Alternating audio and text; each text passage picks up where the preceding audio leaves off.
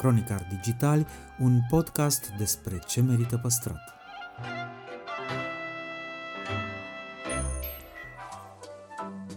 De patru ani promovăm patrimoniul în rândul tinerilor, scuturând de praf și prejudecăți interacțiunea cu istoria și cultura.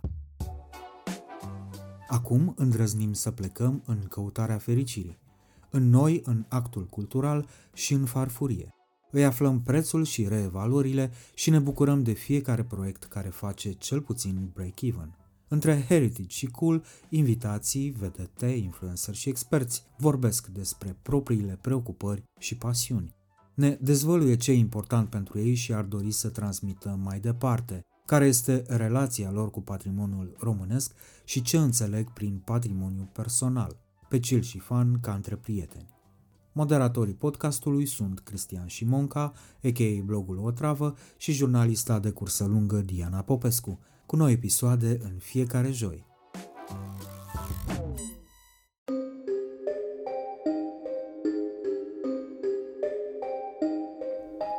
Radu Umbreș vorbește din perspectiva antropologului despre ce a lăsat în urmă pandemia chestia care a ieșit așa mai mult la suprafață, deși exista și înainte, ce țin punctul meu de vedere, și un fel de, poate nu aș spune chiar colaps, dar un fel de criză a încrederii în uh, satanimii autorități epistemice, în uh, experți sau în ideea de știință sau de, nu știu, un individ sau o instituție care îți spune ce este adevărul și ce ar trebui să faci aflăm de ce un virus cultural este mai periculos, de pildă, decât COVID-19 și peste ce le este cel mai greu oamenilor să treacă în viață.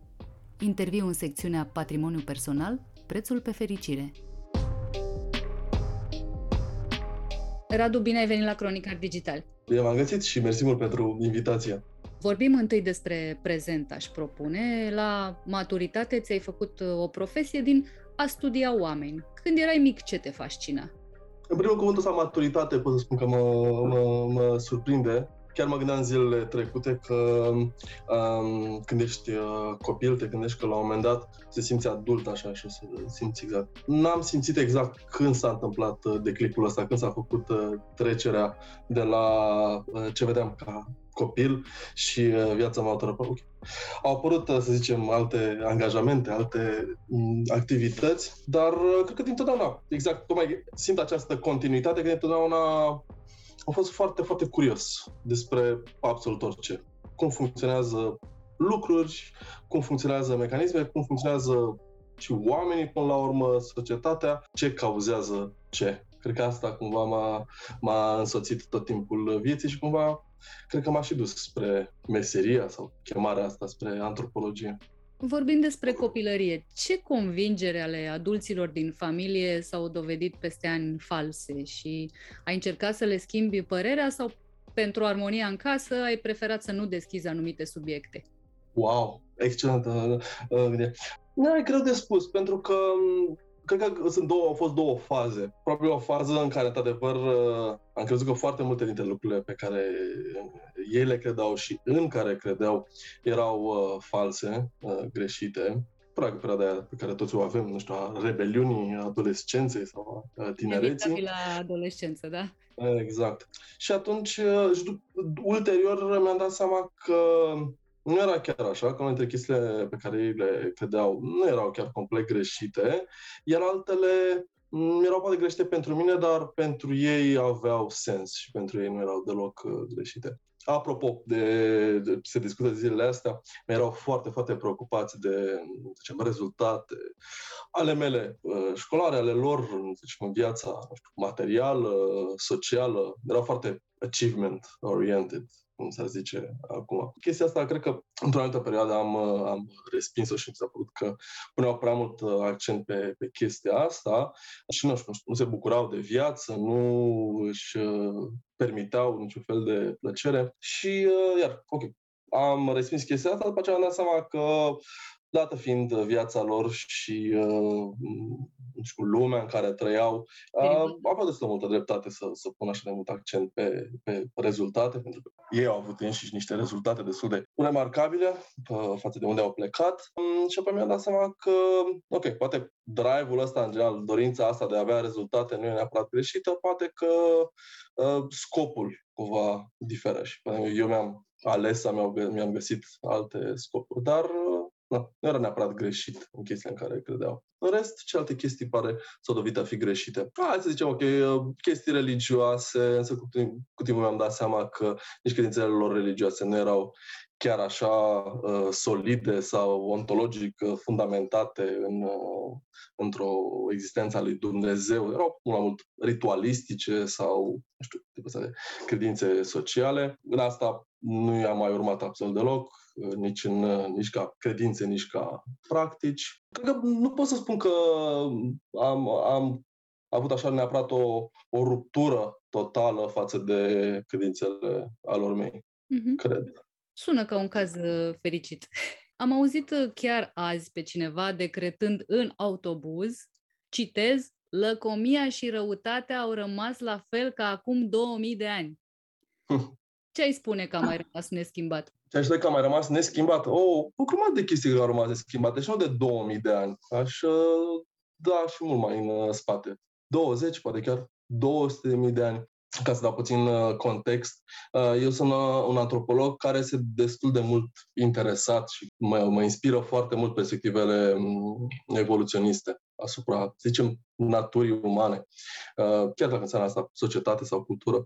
Ori chestia asta presupune că noi, ca ființe uh, biologice, avem o structură de bază care nu s-a schimbat extraordinar de mult în ultimii, cel puțin să zicem, 100 de mii de ani. Ok, s-au schimbat foarte multe lucruri la nivel cultural, dar uh, anumite fenomene sunt cu noi și nu doar că nu s-au schimbat uh, la oameni sunt comune cu, zicem, cu alte animale și cu toate ce înseamnă viu.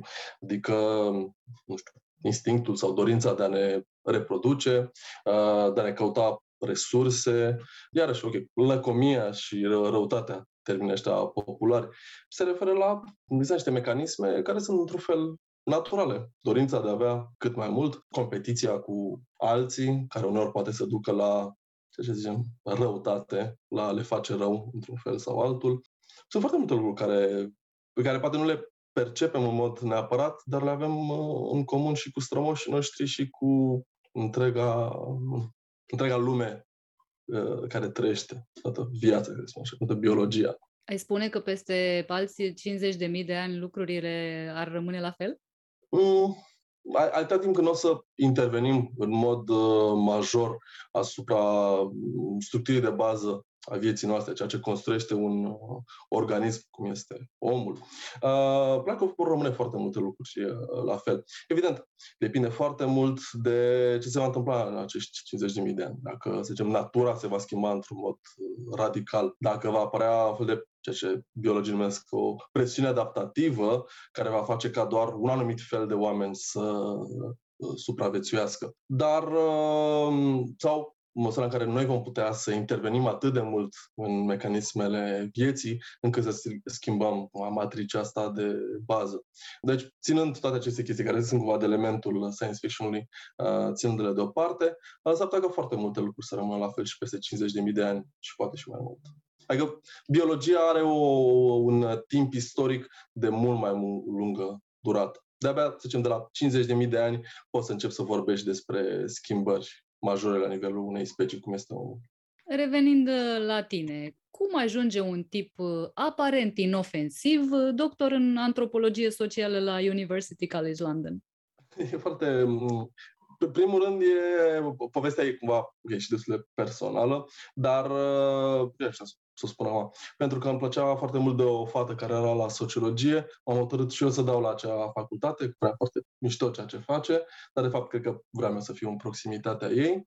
Și uh, nu știam eu foarte clar cu ce se mănâncă sociologia, dar prea interesant, așa că am ajuns la facultate, cu fata nu a ieșit mare lucru, dar a rămas cu sociologia și cu inclinația către științele sociale. Și, uh, și mai cred că doar pentru că n-am făcut-o neapărat că aveam un uh, plan am ajuns acolo și eram uh, curios, ok, cu ce se mănâncă chestia asta, nu aveam niciun fel de așteptări, descoperit o de chestii care mi se păreau uh, fascinante. Și mi-a dat, cred, la ce mi-am dat seama, și, nu știu, d- după primii ani, mi-am dat seama că bă, asta chiar e o chestie la care, pe de o parte, mă pricep un pic și de altă parte îmi face și destul de multă plăcere. Uh, așa că, pur și simplu, am urmat-o. Cu, nu știu, un traseu de ăsta destul de simplu, licență, master, apoi uh, doctorat. Uh, practic nici nu, știam, nici nu vedeam o altă alternativă. Îmi plăcea atât de mult domeniul încât uh, nu mi-am pus în niciun moment uh, problema să, să schimb, să încep să fac altceva. Uh, a curs destul de natural tot, tot parcursul ăsta. Ai uh, rostit cuvântul natural, uh, s-au întâmplat uh, multe lucruri naturale, dar dramatice în ultima vreme. Ce fel de revelații antropologice a adus uh, pandemia?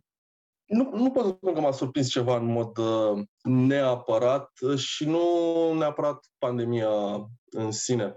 Cred că poate ce, sau poate, nu știu, chestia care a ieșit așa mai mult la suprafață, deși exista și înainte, ce țin punctul meu de vedere, și un fel de, poate nu aș spune chiar colaps, dar un fel de criză a încrederii în uh, s-ar autorități epistemice în uh, experți sau în ideea de știință sau de, nu știu, un individ sau o instituție care îți spune ce este adevărul și ce ar trebui să faci. Cred că chestia asta a fost destul de, nu șocantă, pentru că se întâmplă, în, o vedem de-a lungul istoriei și în diferite locuri, dar cumva poate ea a ieșit cel mai mult la, la iveală mai ales în România, dar nu numai, chiar și interesant că e la nivel uh, global. Și asta se leagă probabil de mai multe lucruri. Nu e vorba doar de pandemie, de criza încrederii în uh, politicieni, în uh, stat și de fel și de fapt mai poate mai și mai general, criză a ideii de ce exact ne ține împreună, ce mai avem uh, în comun, care e faza, care e care e societatea în care trăim, ce ne unește, uh, un fel de, nu știu, nu aș spune neapărat uh, despinare, dar un fel de criză, zic așa, identitară a umanității în mod. Și asta poate că poate m-a șocat mai mult sau m-a impresionat mai mult pentru că a apărut exact în acele societăți la care noi din România ne uitam tot timpul aspirațional. Deci în vestul uh, Europei, uh, America, ori uh, chiar și acolo vedem niște crize acestea ale autorității, niște teorii ale conspirației, niște instrumentalizări ale discursului uh, antiștiință, antimedici uh, și care ajung cumva până la cel mai înalt uh, nivel. Ori chestia asta cred că n-am mai văzut-o de mult timp foarte mult timp. Uh, ok, foarte multe lucruri poate nu mergea, erau diverse crize economice și așa, dar măcar ideea asta de uh, știință, de adevăr, de cunoaștere, era cumva respectată. Ori, uh, cred că se remarcă faptul că și, uh, și acest, nu știu, ultim bastion de, de ierarhie epistemică a început să fie contestat. Iar nu neapărat nejustificat, dar poate amploarea fenomenului este, este foarte ridicată. În plan personal, ce au schimbat ultimii doi ani? Nu cred că nu am resimțit nici să fie niște foarte mari schimbări. Cred că mi-am dat seama că pe partea mea asta că nu am nevoie de atât de multă socializare care consumă destul de mult uh, timp uh, și am început să fiu și mai selectiv cu interacțiunea socială. Dar seama că, ok, tipa de FOMO, de fear of missing out, destul de nejustificată, că it's not that interesting what's happening out there. Și poate un pic de că poate un pic de focalizare așa mai, mai intensă. Parcă lucrurile cu adevărat importante au devenit ceva mai uh, clare un fel de simplificare a vieții. Da, care poate, poate se întâmplă multor oameni, nu știu, când uh, există așa o, o perioadă mai, mai de criză, uh, lucrurile mai puțin importante se duc în, uh, se duc în background uh, și îți dai seama exact la chestiile la care ții, chestiile care ai cu adevărat nevoie, chestiile pe care le vrei. Mai mult. Așa că, din punct de vedere, nu știu, mie mi-a, mi-a adus niște chestii foarte, foarte bune pe asta de criză. M-am bucurat de ea. Felicitări! Da, eu sunt special, pe exemplu, am și o frică destul de redusă de îmbolnăvire sau de moarte și uh, nici în jurul meu nu au fost persoane foarte apropiate pentru care să mă tem foarte mult. Așa că am fost, cred că am fost într-un caz uh, fericit. Mm-hmm. Așa sună. Auzim și uh, citim mereu lucruri de felul uh, România codașă în cutare top, uh, românii pe ultimul loc la ceva de regulă bun. Prin ce metode specifice îți păstrezi, nu știu, patriotismul, mândria de a fi român, dacă există așa ceva, dacă deții așa ceva? Mm, cred că o formă de patriotism cu siguranță mă, mă caracterizează. E foarte clar exact să spun cum uh, este ea, însă da, simt o, simt o legătură cu țara mea, cu cultura mea, iar uh, chestia asta, apropo, cu românii care sunt uh, codași sau fruntași la diverse chestii, ok, eu nu știu, eu chestia asta o iau cu foarte multă, foarte multă ironie. Adevărul este că din păcate, noi suntem destul de mediocri la foarte multe chestii. Adică suntem nici foarte sus, nici uh, foarte jos. Suntem acolo, în uh, rând cu lumea. Poate tocmai chestia asta ne, ne, ne face atât de dornici să ne căutăm uh, fie vârfurile, românii care au inventat totul de la alfabet, apa caldă, e bine, Dacia, chestia asta, uh, până la ura asta profundă de, de sine în care căutăm uh, la noi cele mai groaznice trăsături posibile. Așa cred că îmi păstrez, nu știu, un anumit atașament, o anumită identificare și o anumită valorizare a țării, știm că nu este nici mai bună, nici mai rea decât uh, toate celelalte. Trebuie să lucrăm cu dacă... materialul clientului. Exact, da. Și dacă, urmă, fiind un accident al uh, soartei, te-ai născut aici, lucru care a fost foarte diferit dacă ne-am fi născut în, în altă parte, cel puțin din punctul ăsta de vedere. Și mai ales ca antropolog, în momentul în care încep să studiezi alte culturi, cel puțin, nu știu, să zicem eu, sau tipul de antropologie în care, pe care eu o practic, îți dai seama că similaritățile sunt mult mai mari decât uh, diferențele. Tocmai, exact ceea ce spuneam mai devreme, mecanismele astea evoluate care ne motivează, uh, tot felul de înclinații și de mecanisme și sociale și culturale, evident, ele pot da naștere la o varietate imensă, dar dacă sapi un pic, uh, cred că foarte multe dintre chestiile astea sunt uh, de suprafață. Uh, și poate chestia asta mă interesează pe mine pentru că eu sunt tipul ăla de antropolog care e mai mult interesat de universalismul din spatele variației. Sau, de fapt, ce mă fascinează este uh, cum putem să fim atât de diferiți cultural sau social dacă suntem într-un fel plămădiți dintr-un aluat similar. Spuneai la un moment dat că suntem mai vulnerabili la virusii culturali, cu ghilimele de rigoare, decât în fața epidemiilor reale. Ce antidot ți se pare cel mai potrivit? Da, suntem uh, mai vulnerabili la virusii culturali pentru că ei pot fi uh, creați și uh, pot suferi rate de mutație mult mai rapide decât uh, virusii uh, biologici. La unii virus uh, nu știu dacă se poate construi vreodată o imunitate pentru că vin și se mufează, ca să spun așa, foarte, foarte bine pe mintea noastră și aproape nimeni nu poate să fie imun. Însă singura formă de creștere a imunității, una cură de vitamine, să spunem așa, ar fi o doză de autoreflexie și să-i spun scepticism, dacă nu chiar uh, cinism asta presupune, în primul rând, o cunoaștere și o recunoaștere, de fapt, foarte profundă a sinelui, a ceea ce suntem, a ceea ce ne dorim, a ceea ce ne motivează, ca apoi uh, să ne dăm seama și ce se întâmplă în jurul nostru și uh, cum ne influențează. Însă, problema este că este foarte greu să, să depistăm acești virus culturali, pentru că, spre de virus biologici care vin cumva și ne fac rău sau avem niște simptome, avem febră, începe sistemul imunitar biologic uh, să lucreze, cei culturali vin și fac exact uh, invers. Ei intră în mintea noastră pentru că sunt plăcuți pentru că într-un fel sau altul uh, se potrivesc cu niște dorințe, cu niște așteptări de ale noastre. De asta sunt atât de insiduoși. Tocmai ei sunt ca un fel de, ca un fel de aspartam care vine și îți dă gustul la dulce pe care tu ți-l dorești, chiar dacă nu este zahăr. Așa că, da, nu știu, uh, cum poți să te protejezi împotriva ideii că ceva cu dulcitor este dulce? Dacă e dulce și mie îmi place, asta nu ne place. De ce trebuie să fiu o reflexiv referitor la chestia asta? E, poate că poate asta e forma de scepticism pe care o putem uh, folosi. Ca atunci când o anumită idee sau o anumită credință uh, vine prea ușor și o credem mult prea repede, prea intuitivă, uh, să stăm un pic și să ne uităm la ea. De ce exact, de ce exact credem noi chestia asta?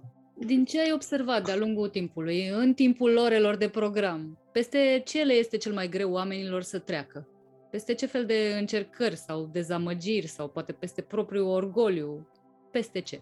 Da, cred că recunoașterea propriilor greșeli. Aici cred că pot să mă iau pe mine ca prim exemplu. Asta este, nu știu, faptul ăsta de a, de a se recunoaște uh, și apoi și uh, public că um, ai greșit. Uh, și sunt foarte multe foarte bune motive pentru care suntem atât de refractari la recunoașterea greșelii. Deși, sigur, se spune că e o chestie din care crești, din care este foarte necesară, e un lucru foarte greu de făcut. Tocmai pentru că ne strângi o anumită imagine pe care o avem despre sine uh, și, în special, ne poate afecta imaginea în ochii celorlalți. Cred că asta. Greșeala și sau eșecul. Ca om care studiază omenirea, ce motive de optimism ai? A, bă, nu știu, faptul că suntem aici. Uh, faptul că existăm și uh, te poți uita în trecut și poți să vezi uh, prin câte, prin câte fenomene am trecut, prin câte uh, schimbări, prin câte, uh, să zicem, crize istorice și transformări, atât la nivel nu știu, geologic și uh, uh, social. Faptul că am ajuns aici și am ajuns la un nivel totuși de complexitate socială și tehnologică atât de ridicat, e o, îți un fel de speranță că lucrurile vor merge și mai departe. Bine, dă și niște motive de pesimism, tocmai poate că suntem, am avut așa de mare succes încât s-ar putea ca din acest succes să ni se tragă și dispariția. Ok, asta e o altă discuție. Iarăși, ca motiv de, de optimism, faptul că oamenii nu au fost atât de diferiți acum 2000 sau 20.000 de ani, te face să te gândești că și istoria aia pe care, la care noi ne uităm și care e greu de înțeles, foarte crudă, așa, faptul că ea a fost uh, populată cu oameni nu atât de diferiți de noi, îți dă un fel de, nu știu, sens. În sensul că oamenii au avut și motivele lor pentru care au făcut anumite lucruri și într-un fel sau altul, gen, asta a fost și practic s-a ajuns până aici. Adică, practic, noi suntem urmașii a unui uh, foarte lung șir de oameni care cumva au uh, trăit, au supraviețuit, s-au reprodus și miraculos uh, am apărut noi. Adică faptul că suntem, ideea asta, de exemplu, că ești descendentul unei genealogii care se întinde, într-un fel sau altul, foarte riguros vorbind, de la prima formă de viață care exista vreodată. Chestia asta îmi dă a sense of o, nu știu exact care ar fi cuvântul în uh, română. Uimire, dar este mai mult, este și uimire și o formă de aproape o groază fericită, se spune. și ne crește un pic și respectul de sine. Dom'le, dacă totuși uh, suntem în continuare aici, poate că am făcut ceva cât de cât bun. Da, bine, e, vine și un fel de povară chestia asta. Foarte multe organisme au uh, luptat ca să se reproducă și totul a ajuns la mine. Ok, și acum e rândul meu. Uh, e un fel de presiune istorică. Ok, și acum eu okay, o, să, o, să, o să mă descurc și eu la înălțimea milioanelor mele de strămoși. Noroc că suntem niște miliarde pe aici prin preajmă și se poate împărți cumva această responsabilitate. Exact, exact. Radu, când ți-am scris, invitându-te la podcast, am pomenit că mi-ar plăcea să vorbim despre tine, despre ce faci, despre diverse lucruri, inclusiv despre fericire. Și mi-ai uh, scris așa, despre mine și fericire, haha, nu prea se intersectează. Și atunci, pe principiu, orice spui poate fi folosit împotriva ta, aș vrea să aflu amănunte despre enunțul ăsta. Da, mie o, o dată că nu prea place foarte mult să vorbesc despre uh, mine, îmi place mult să vorbesc despre, nu știu, ce fac sau ce ce gândesc sau despre alții, că de asta am făcut și antropolog, nu? Era chestia aia că uh, cine e nemulțumit de uh, sine se face psiholog, cine e nemulțumit de ceilalți se face sociolog, cine e nemulțumit și de sine și de ceilalți se face antropolog. Iar asta cu uh, fericirea nu se interesează nu neapărat că mm, nu sunt fericit sau sunt nefericit, ci că nu e unul dintre conceptele sau trăirile care să, nu știu, la care să mă gândesc sau care să-mi ghideze viața sau uh, pe care să o iau așa în considerare. Adică nu știu când m-am întrebat ultima oară, bă, dar eu sunt fericit sau nu. Mă gândesc că acum parcă nu are foarte mult uh, sens pentru mine. Alte concepte înrudite despre, că, despre care aș putea să vorbesc, dar cel de fericire mi-e un pic, uh, nu știu, străin. Poate pentru că mi se pare foarte imprecis. Nu știu, poate am o minte asta mai analitică. Atunci când folosesc un concept trebuie să știu exact la ce se referă. Ori um, în cazul fericirii nu pot să spun că e așa. Nu cred că știu exact ce stare sau condiție sau moment uh, este unic identificat de cuvântul fericire. Nu știu, tu știi? Tu ai o... O idee așa undeva există, dar din fericire nu e vorba despre mine aici. Yay! Uite, vezi cum face un antropolog întotdeauna ca să vorbească despre el vorbește despre ce. da. E, Asta e trupul nostru. Nu da. e diferit, da. Pomenisem despre fericire pentru că această secțiune se numește Patrimoniu personal, prețul pe fericire, dar m-am lămurit uh, din uh, pricina relației tale cu fericirea, tu rămâi cu toți banii în cont, uh, nu pui mare preț pe asta și ai alte priorități și alte lucruri în care să investești. Da, adică, de exemplu, aș să vorbesc, de exemplu, despre ceva care poate este, de fapt, fericirea, doar că îl numesc eu altfel și definesc eu altfel, ceea ce, nu știu, în engleză ar fi uh, a sense of meaning, uh, un, un, um, ideea de de sens, de direcție într-un anumit mod. Că există un fel de justificare sau logică sau uh, un fel de structură, un fel de poveste, ca zic așa, a existenței. Um, atât a mea cât și a nu știu, a lumii, a universului. Ori, um, probabil că ceea ce ar putea să fie numită fericire. Uh, pentru mine, este exact în momentul în care mi se pare că înțeleg uh, ceva așa, înțeleg uh, de unde vin, ce fac acum, unde merg, uh, ideea asta de, de sens, de direcție, de motivație, ori uh, uh, practic nu, nu ideea de destinație, ci de direcție. Cred că asta ar fi o distinție foarte mare. Poate de asta nu, nu prea mă, nu prea mă pretens eu cu conceptul de fericire, pentru că deseori mi se pare că fericirea este asociată cu un scop. Dacă o să fac chestia asta, sau dacă o să am chestia asta, sau dacă se întâmplă lucrul ăsta, atunci o să fiu fericit. Ori chestia asta, atât din proprie experiență, cât și cumva teoretic, știu că nu prea este adevărat. Dar probabil uh, ceva din familia asta a fericirii, vine atunci când uh, în proces, când uh, se întâmplă ceva, când uh, faci ceva. Nu neapărat când ajungi într-un loc, cât ideea de acțiune care are un fel de sens mai mare decât doar atingerea unui scop. Chiar că există un scop, nu atingerea lui în sine este importantă, cât faptul că mergi către el.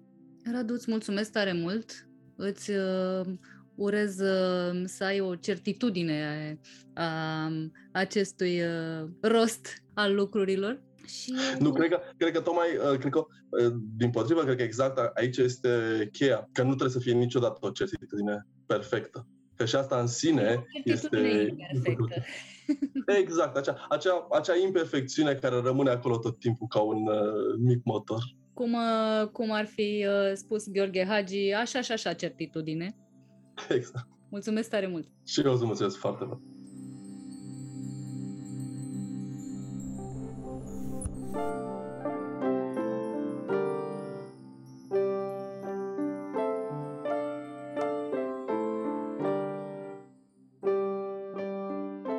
Andrei Giurgia povestește cum au luat naștere zilele filmului românesc de la Iași trebuie să menționez că eu nu mai mersesem la niciun festival de film, doar mă uitam la televizor. Și cum a continuat acest eveniment cultural? Dacă am început cu trei invitații acum 12 ani, iată că, să spunem așa, de 10 ani, festivalul numără în jur de 60-70 de invitați pe ediție. Punctează ce probleme sunt în continuare. Sunt filme românești care într-o săptămână de cinema și asta o spun pentru că asta e realitatea. Adună șase spectatori într-o săptămână. Și cum se încearcă rezolvarea lor chiar anul acesta? Interviu în secțiunea Cultura la purtător. Rubrica Patrimoniu Cultural este susținută de Raiffeisen Bank România, care crede în importanța transformării digitale și creșterea accesului la cultură prin tehnologie.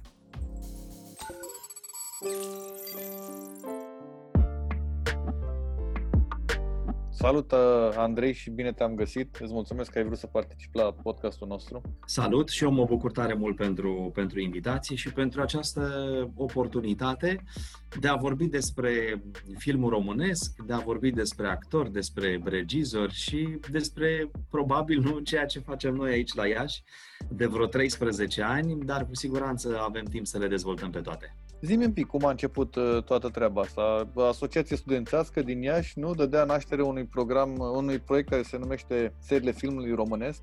Da, uh, exact așa s-a și întâmplat. Eu eram student când uh, am pus bazele acestui festival, dintr-un simplu motiv, vedeam că filmul românesc e mult mai apreciat în străinătate, regizorii noștri obțineau foarte multe premii, dar la noi în țară filmul românesc era așa văzut ca o chestie ciudată, o chestie stranie, uh, un lucru la care te duci doar la un spectacol de gală, când ajungi la un film românesc, sunetul e prost, nu știi cum să reacționezi la, la anumite situații. Și atunci cu colegii mei de atunci, care eram studenți la jurnalism, am zis hai să creăm așa un festival și un festival în care să comunicăm, să dialogăm cu regizori, cu actori, cu scenariști, să cunoaștem echipe, să vedem cum se face un film. Așa s-a născut acest festival dintr-o simplă dorință de a cunoaște mai multe lucruri, de a sta la povești, așa cum facem și noi în acest moment cu cei care lucrează în spatele unui film și nu numai. Și nu știam unde o să ajungem, pentru că eram studenți, atunci am apelat la prieteni, unul avea un restaurant, cineva ne-a ajutat cu cazarea. Am avut trei invitați la prima ediție, au fost trei zile și în trei zile am adunat în jur de 3500 de spectatori uh, la cinematograful Victoria de aici din Iași și după acea primă ediție pilot ne-am dat seama că e un public care are nevoie de așa ceva și ceea ce m-a bucurat și mă bucură în continuare foarte mult e faptul că acest festival practic a crescut odată cu noi, cu echipa din spate. Noi am trecut de statutul de studenți, fiecare a făcut un master, unii s-au orientat, s-au reorientat în carieră, dar ne ocupăm în continuare să facem evenimente culturale, dar Uh, să spunem așa, locomotiva noastră este acest festival, care, iată, de la an la an a crescut. Și, cum spuneam, mă bucură un alt aspect important e că ai mei colegi au învățat aici să facă marketing, să facă PR, uh, am căutat sponsor, fundraising, adică, practic, noi am creionat totul și iată că am ajuns la ediția 13 anul acesta, uh, sperăm să fie una cu noroc, nu suntem superstițioși, dar chiar de la prima ediție, zic eu că am început cu dreptul, am avut invitat, primul nostru invitat a fost Tudor Giurgiu, am dezvoltat după aia o relație foarte frumoasă cu el și cu, și cu tiful de la Cluj.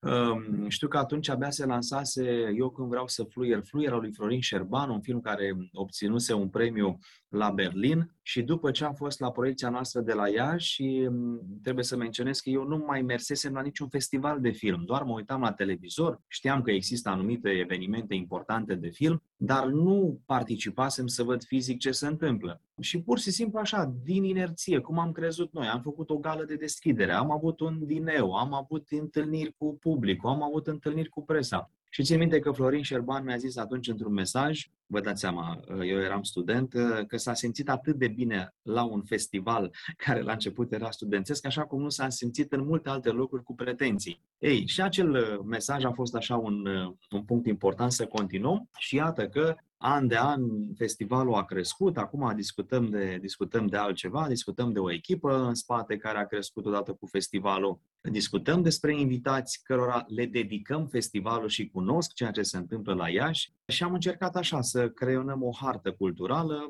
unde iată mă bucur că există și Iașul. Prin acest festival unic, el e unic, nu că o spunem noi sau vrem să ne lăudăm, dar asta au spus-o și invitații. Tot ceea ce se întâmplă aici la noi e legat de filmul românesc, adică dacă avem și o expoziție de fotografie, e tot legată de filmul românesc. Dacă avem concerte, e tot legat de trupe care au la bază muzica românească sau se duc la rădăcini și tot așa. Și e așa o atmosferă foarte plăcută. Media de vârstă a echipei e până în 30 de ani, deci vă dați seama că e, e o chestie foarte plăcută și toți invitații noștri se simt așa foarte bine. Tot așa din casă să dau, spuneau ei că ospitalitatea moldovenească le place foarte mult. Da, există chestia asta, îți imaginai într-un fel înainte cum ar fi să faci un festival și după aia, uh, în timp ce na, lucrai la organizare să apară tot felul de chestii la care să nu te aștepți? Eu astea le-am trăit pe pielea mea în timpul evenimentelor, înainte de evenimente, înainte de festival și chiar după. A trebuit mereu să, să știu cum să fac față împreună cu ai mei colegi. Au fost foarte multe provocări. dă seama, prima dată când am încercat să facem proiecții în aer liber, ce facem cu condițiile meteo, dacă se întâmplă vreo problemă, dacă e, e ceva ce uh, nu stă în puterea noastră să uh, modificăm. Uh, și după aia ne-am dat seama, păi stai așa un pic, că trebuie să avem și spații de rezervă în caz că vremea e nefavorabilă. Noi făceam festivalul la început în luna mai sau iunie, tot timpul am avut probleme cu vremea. Uh, eram noi și ANM-ul, stăteam în fiecare zi să vedem ce se întâmplă, cum se întâmplă. Uh, un invitat a pierdut avionul, de exemplu, ce faci și filmul e în 5-6 ore. Au fost foarte multe, foarte multe provocări la care nu mă așteptam, pe care nu le nu mi le imaginam, dar iată că, zic așa, crescând și noi odată cu festivalul, deja ne-am pus la punct și suntem pregătiți pentru orice. Că spuneai mai devreme de mesajul pe care l-ai, uh, l-ai primit în care ți spunea cât de bine s-au simțit oamenii acolo. Ai vreo amintire sau vreun mesaj sau vreun ceva de la regizori, actori care să te fi impresionat? Adică să zici la un moment dat, bă, e foarte tare ce facem noi aici.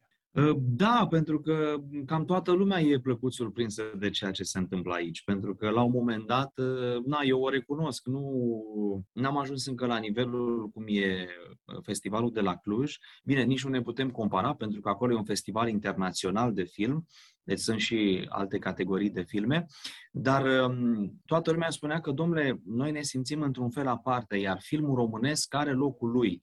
Și ne bucurăm că, iată, vin spectatori de toate vârstele, că avem și filme pentru copii, avem și documentare, avem și scurtmetraje, în fine. Și chiar fiecare, înainte de a pleca, lasă așa câte un mesaj video Uite, mesaje importante de la Victor Rebenciu, care ne-a sfătuit să continuăm, cu toate că au fost ani în care ne-a fost foarte greu să organizăm acest eveniment și să demonstrăm încă o dată autorităților locale că e un, e un bun cultural care trebuie să se întâmple și trebuie susținut și financiar. Nu știu, mă gândesc la Florin Piersic, de exemplu, sau Oana Pelea, care a fost invitată anul trecut și nu mai fusese la Iași de 20 de ani, deci vă dați seama. Da, toată lumea, sau unii spun, băi, proiecția mea de la festivalul vostru uh, a fost cea mai bună, s-a văzut impecabil sau m-am simțit extraordinar pe covorul roșu. Uh, sunt foarte multe, foarte multe mesaje și mesaje în special de, de încurajare ca să mergem mai departe, că nu e, nu e foarte, nu e foarte, foarte, foarte ușor să faci un astfel de eveniment, cu precizarea că noi în timpul nostru uh, deci în fiecare zi noi avem cu totul și cu totul alte servicii, alte joburi. Ceea ce facem e în timpul nostru liber. Ei, îți dai seama, după 8 ore de muncă, eu închem colegii la ședință, hai că avem treabă, hai să vedem programul, ce facem, cum mergem mai departe. Sunt nume mari care ne susțin în continuare și din generația tânără. Uite, și Pavel Bartos s-a simțit foarte bine la noi și ne-a încurajat. Ștefan Mandachi, când a lansat uh, filmul uh, legat de accidentele rutiere, care din păcate încă se întâmplă, având în vedere infrastructura rutieră din țara noastră, multe nume. Și am ajuns, uh, ca să vă dați și voi seama cum a crescut festivalul, și noi ne-am dat seama pe parcurs, n-am stat să cuantificăm chestia asta imediat după o ediție. Dacă am început cu trei invitați acum 12 ani, iată că, să spunem așa, de 10 ani, festivalul numără în jur de 60-70 de invitați pe ediție. E, e o creștere colosală, zic eu. Că vorbeai de, de, despre asta mai devreme. E o, e o provocare destul de mare pe care o, uh, o faci, nu știu, comunității, uh, oamenilor să înțeleagă că, de fapt, filmul românesc e foarte important. Adică nouă ne place, am eu chestia asta că mi se pare că uh, noi, în general, când ne confirmă cineva de afară că filmul românesc uh, un, anumit, un anume film românesc a luat vreun premiu sau ceva, o confirmare de asta, după aia începem să ne uităm și noi la filmul ăla altfel. În mod normal l-am fi ignorat sau ceva în genul ăsta. Avem nevoie de confirmarea asta a oamenilor de afară? De ce? Să știi că uh, de cele mai multe ori așa se întâmplă și asta au simțit-o pe pielea lor și regizorii și actorii care mm, sunt distribuiți într-o producție sau alta. Nu știu, eu cred că deocamdată tot la fel. Ne raportăm foarte mult la ce zic vecinii noștri, ce, ce se spune în străinătate despre filmul nostru și abia după aia credem acest aspect. Cea mai recentă situație e legată de filmul lui Cristian Mungiu, Remene, care știm cu toții a fost la Cannes în selecția oficială. N-a luat niciun premiu, dar eu sunt convins că dacă obținea un premiu, cu toate că până acum sălile au fost pline, mă refer la proiecțiile de gală, în continuare lumea e, e încă interesată de film pentru că se vorbește despre, uh, despre el, dar dacă filmul ar fi avut un, uh, și un premiu în spate, ar fi fost cu totul și cu totul altfel. Eu coordonez și activitatea de cinema din Iași, de la Cinema Ateneu. Am deschis un cinematograf în 2017, tot uh, datorită acestui festival, pentru că autoritățile locale și-au dat seama că până ce vor reface toate sălile de cinematograf uh, preluate de la statul român, durează foarte mult timp și atunci am dotat o sală cu sistem digital și din 2017 coordonez Cinema Ateneu și am văzut, sunt filme românești foarte bune, care poate nu obțin premii sau doar sunt în anumite selecții ale unor festivaluri importante de film și nu au același impact la public. Când e vorba de un film cu premiu, da, domnule, nu știu, e curiozitatea poate, e să vadă de ce filmul românesc a fost acolo apreciat. Exact de unde am pornit noi cu ideea acestui film. Iar noi creăm așa un cadru foarte plăcut și să existe un dialog. Și tot timpul am, am încercat să aducem un echilibru pentru că avem și filme vechi, filme care merită văzute, românești, dar și filme noi și uh, foarte multă lume a apreciat uh, legătura asta între generații, pentru că la un moment dat s-a produs așa, s-a produs o ruptură, iar noi chiar am încercat să, să o reînodăm, să, să spun așa. Adică sunt filme românești bune care împlinesc o anumită vârstă. Nu știu, dau un exemplu, Ciprian Porumbescu, anul ăsta, de exemplu, face 50 de ani. Încercăm să facem un eveniment special, să vedem cine mai este din distribuția de atunci și să venim în actualitate cu Ciprian Porumbescu, de exemplu, să vedem câți tineri mai cunosc cine este Ciprian Porumbescu. Sau dacă, dacă nu cunosc, nu este nicio problemă. Le prezentăm noi, facem și un mini concert. Dar să, să știm că ne-am, ne-am îndeplinit așa scopul. Nu știu ce să spun legat de, de aspectul ăsta, dar, într-adevăr, să, să știi că e în continuare această situație, că România așteaptă întâi să vadă ce se întâmplă cu filmul românesc în străinătate și apoi Uh, se îndreaptă în, uh, în cinema să-l vadă. Sunt filme românești care într-o săptămână de cinema, și asta o spun pentru că asta e realitatea, adună șase spectatori într-o săptămână. Îți dai seama, filmul ăla e mort deja, nu mai e ce să mai faci. Și de asta, într-un festival, există o șansă mai mare ca un film românesc să fie văzut de mai multe persoane. Se creează așa o, o stare interesantă, băi, e festival, hai să merg să văd filmul, mai vine și un actor, mai vine și un regizor și atunci eu mă bucur când văd, când văd lucrul ăsta. Mi-a adus aminte de Ciprian Porumbescu și mă gândeam uh, cât de activă este ce am văzut la, uh, la, la Gopo anul ăsta, pe Emilia Dobrin apropo de actori care au... Exact, exact, exact. Uh, de asta zic, sunt nume importante, sunt filme cu care am crescut, au crescut foarte multe generații, nume pe care poate unora mai tineri nu le spune absolut nimic. Și atunci noi asta încercăm să facem. Hai să vedem că am avut și cinema înainte de 90, bineînțeles cu toate ghilimelele de rigoare și cu toate problemele și ale regimului și cum se făceau filmele și cu sistem, pentru sistem, împotriva sistemului, hai să vedem ce s-a întâmplat și după 90 și hai să vedem ce se întâmplă în prezent. E o chestie de asta, știi, de, după Revoluție cumva s-a făcut o barieră, așa, tot ce era înainte era rău și după aia tot ce s-a făcut e bun, dar nu, nu poți să, adică exact cu ghilimele de care spuneai mai devreme, nu poți să ignori niște filme ca, nu știu, Reconstituirea sau Actorul Simpatic și vine acum în cap două filme. Exact, uh, și ce filme și ce filme. Adică nu poți să le ignori, chiar dacă, da, într-adevăr, au existat multe chestii făcute de propagandă și așa mai departe. Dar, na, există viața și înainte și după Revoluție, adică și filmul a existat și va exista Clar. și, și curele și înainte și după. Cum va arăta ediția de anul ăsta? După nebunia asta din ultimii doi ani în care am, am uh, trăit sau n-am trăit sau nici nu știu cum da.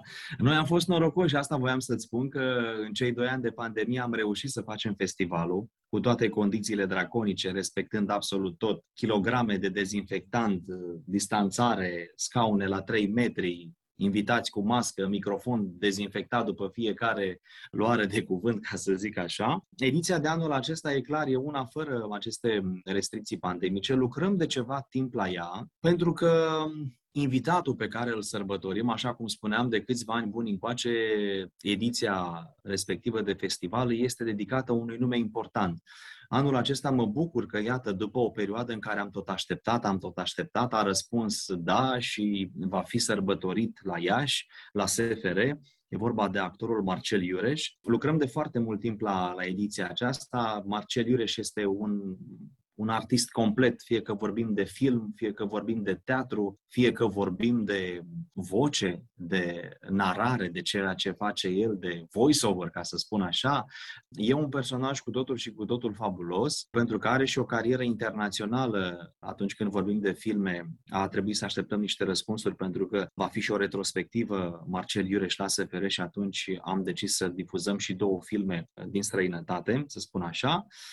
E o ediție care, spun eu, arată foarte bine, cu Marcel Iureș invitat special, cu o parte dintre colegii de scenă cu care a lucrat de-a lungul timpului, chiar încă de la, de la începuturi, pentru că am ales așa câte un film împreună cu domnia sa din fiecare etapă importantă. O să-l prezentăm și cu un spectacol de teatru, va veni împreună cu George Mihăiță, cu un spectacol care are la bază un text de Cătălin Ștefănescu. Vorbim de Păi despre ce vorbim noi aici, domnule, în regia lui Alexandru Dabija, pornește de la textul uh, lui Marin Preda Moromeții. Ce să mai, nu știu, uh, și am încercat așa să aducem tot ceea ce este nou, uh, sunt filme, o parte din filme sunt în avant-premieră, o parte sunt chiar în, în premieră absolută românești. Avem grijă și de filmele românești din trecut, așa cum dădeam exemplu filmului Ciprian Porumbescu, de exemplu. Ne vom desfășura în șapte spații din Iași, în proporție de 30% proiecțiile vor fi în aer liber, restul în săli, în cinematografe. Sunt peste 30 de evenimente așa din ce am, din ce am numărat noi până în acest moment. Vreau să precizez că festivalul se întâmplă anul acesta în perioada 3-7 august. La fel peste, peste 60 de invitați, momente, spun eu, importante, momente unice și mă bucur că chiar în timpul festivalului se împlinesc 100 de ani de la nașterea lui Marin Preda și iată cum se, se leagă lucrurile, că avem și acel spectacol de teatru și o să avem împreună cu ai noștri prieteni de la Cine Maraton, acel canal de televiziune care difuzează filme românești, Centenarul Marin Preda. Am ales trei filme care pornesc de la texte scrise de Marin Preda, cu trei regizori, cu foarte mulți actori invitați și am primit confirmarea că vor veni și cei doi fii al lui Marin Preda la Iași, așadar o să-i cunoaștem în carne și oase, ca să zic așa. Pregătim mai multe, mai multe momente și o să-i cunoaștem pe cei care, iată, au jucat în filme, așa cum spuneam, care pornesc de la texte semnate de Marin Preda. Uh, avem și filme pentru, pentru cei mici, pentru că niciodată nu uităm. Uh, o să vedem, de exemplu, Copacul Dorințelor, dau așa din, din program, regia lui Andrei Cuțuleac, un film foarte, foarte bun. În distribuție se regăsește și un actor din Iași, care are rolul principal, e vorba de Teodor Corban. Eu zic că, zic că arată bine. Vor fi și trei premii de excelență anul acesta. Uh, așteptăm cu, cu mare drag să, să putem face acest lucru uh, și, bineînțeles, să vedem ce face uh, noua generație care vine din spate de Cineaș, pentru că sunt câteva nume interesante care au câteva filme ce vor fi prezentate în cadrul festivalului. Vor mai merge și la alte evenimente înainte de SFR, dar și, um, dar și după SFR și cam așa, cam așa se prezintă, cam așa se prezintă lucrurile. Avem și o gală pe care noi am inaugurat-o de anul trecut, Cine Memoria William se numește. Sunt personalități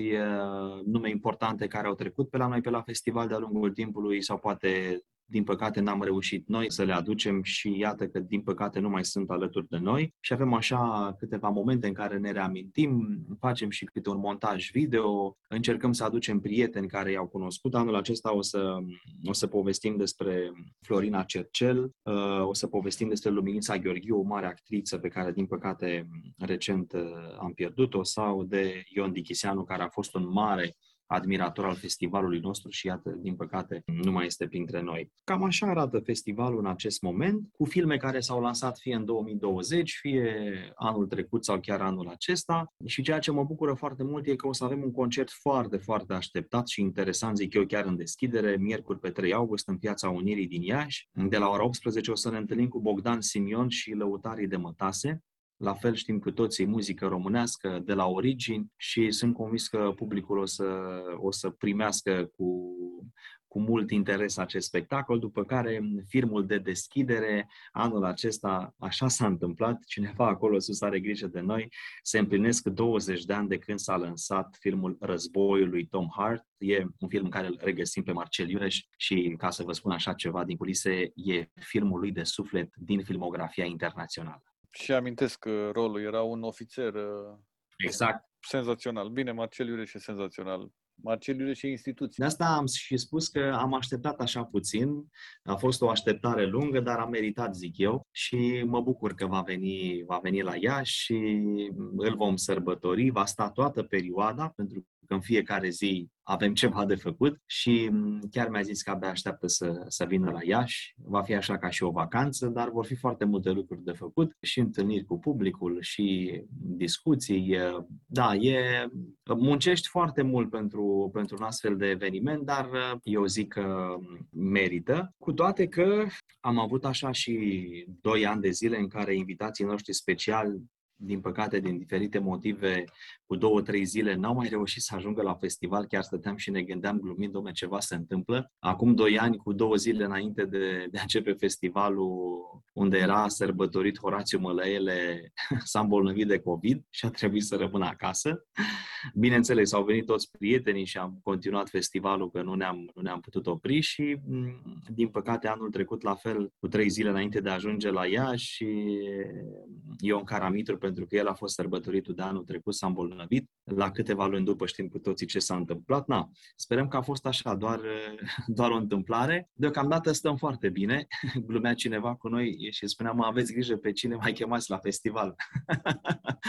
să nu zică, să nu vă refuze. Nu, era, bineînțeles, în spirit de glumă. Dar um, muncim, muncim cu drag și spor și um, cei care sunt curioși sau, nu știu, poate au drum prin, prin Iași, prin capitala Moldovei, uh, să știe că ne găsesc pe festivalsfr.ro, acolo e site-ul nostru, acolo o să găsească și detalii despre fiecare eveniment, la fel și pe pagina de Facebook, seriile filmului românesc. Avem ce face. Timp de 5 zile la Iași, vă garantez că filmul românesc va fi sărbătorit, uh, aniversat, va fi la cote maxime, așa cum se întâmplă de 13 ani. Te-a ajutat uh, faptul că ești jurnalist în, uh, în toată treaba asta cu festivalul?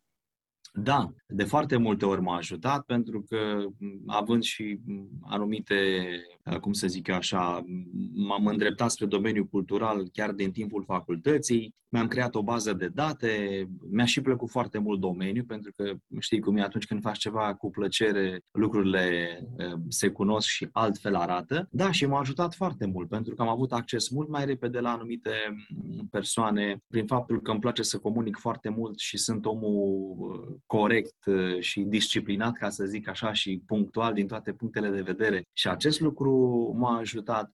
Și da, eu cred că a fost așa, un, a fost un plus completat cu multă muncă în spate, cu nopți nedormite, cu foarte multe deplasări, cu ședințe foto pentru invitați, cu multe, multe, multe lucruri, multe lucruri interesante. Și da, cred că a fost așa, cred că a fost așa un plus din, din acest punct de vedere. Uh, știu că de la un festival dedicat filmului românesc uh, la Iași ați ajuns să faceți caravane prin țară și prin diaspora.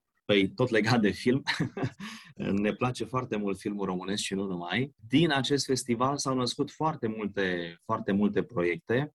Avem și câțiva ambasadori, așa i-am numit noi, cu care colaborăm foarte bine, cum e Irina Margareta Nistor, care e nelipsită la evenimentele noastre, actrița Ileana Popovici, că tot ai pomenit de reconstituirea actrița în rolul feminin de acolo cu rolul principal, și multe, multe alte nume importante. În anul centenarului Marii Uniri, între 2018 și 2019, am făcut o caravană a centenarului filmului românesc și ne propuneam noi la început să mergem într-o 100 de orașe cu 100 de filme, 100 de invitați și am trasat așa harta României mari, că am ajuns și la Cernăuți, dar și în Basarabia. Nu aveam nici mașină, nici nu pot să, dacă mi-aduc aminte cum am pornit acel proiect îmi dau seama acum cât de inconștienți am fost, dar l-am dus la bun sfârșit pentru că am avut sprijin din toate punctele de vedere și am reușit să facem 102 evenimente, am ajuns peste tot, a fost un maraton cinematografic extraordinar și în fiecare an încercăm să, să găsim, nu știu,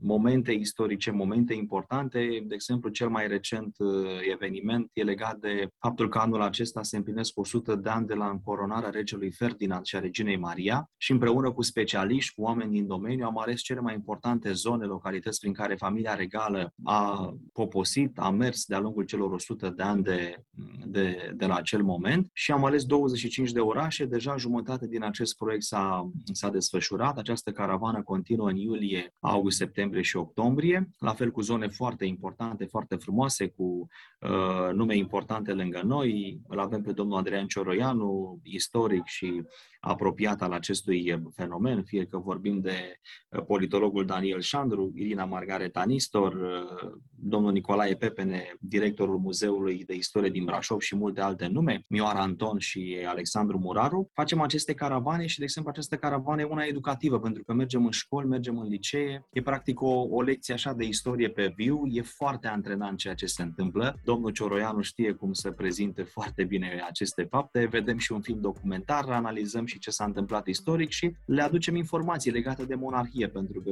eu, de exemplu, la școală n-am învățat foarte multe lucruri despre monarhie și ce a însemnat această etapă în dezvoltarea țării noastre. Din Festivalul de Film Românesc am primit foarte multe invitații să facem caravane cu filme românești și în fiecare an avem participări, fie că vorbim de Vaslui, de Moinești, de Onești, așa, sau am creionat alte, festi, alte festivaluri de la zero, cum e Festivalul Cine Copilăria, un eveniment dedicat uh, copiilor și tinerilor și nu numai. A avut uh, anul acesta prima ediție la Buhuș, lângă Vaslui, e locul în care s-a născut Elisabeta Bostan, e cea care a regizat multe filme ale copilăriei noastre, de la Veronica până la Campioana și am reușit să o sărbătorim acolo acasă. Doamna Bostan are frumoasa vârstă de 91 de ani și m-am bucurat că am putut să îi aducem pe toți cei cu care a colaborat de-a lungul timpului acolo la Bucuș. Suntem în, uh, în plină desfășurare, iată, în luna iulie, cu a doua ediție a festivalului Filme Dar, în cetatea Feldioara, de lângă Brașov.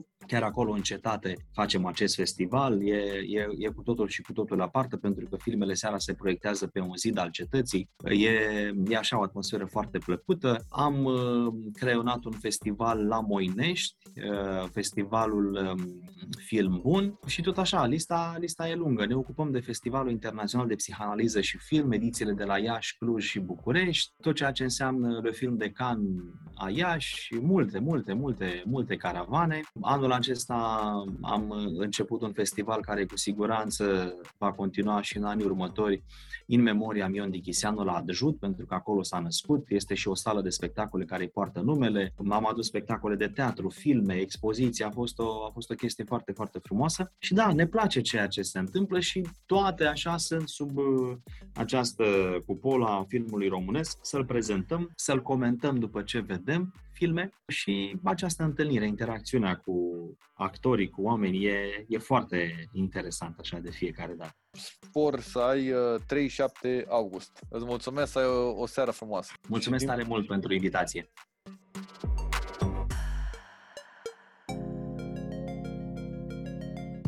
Podcastul Cronicar Digital este susținut de Raiffeisen Bank și Electrolux România. Partenerii proiectului sunt convinși că, prin accesul la educație, cultură și tehnologie, putem deveni cea mai bună versiune a noastră.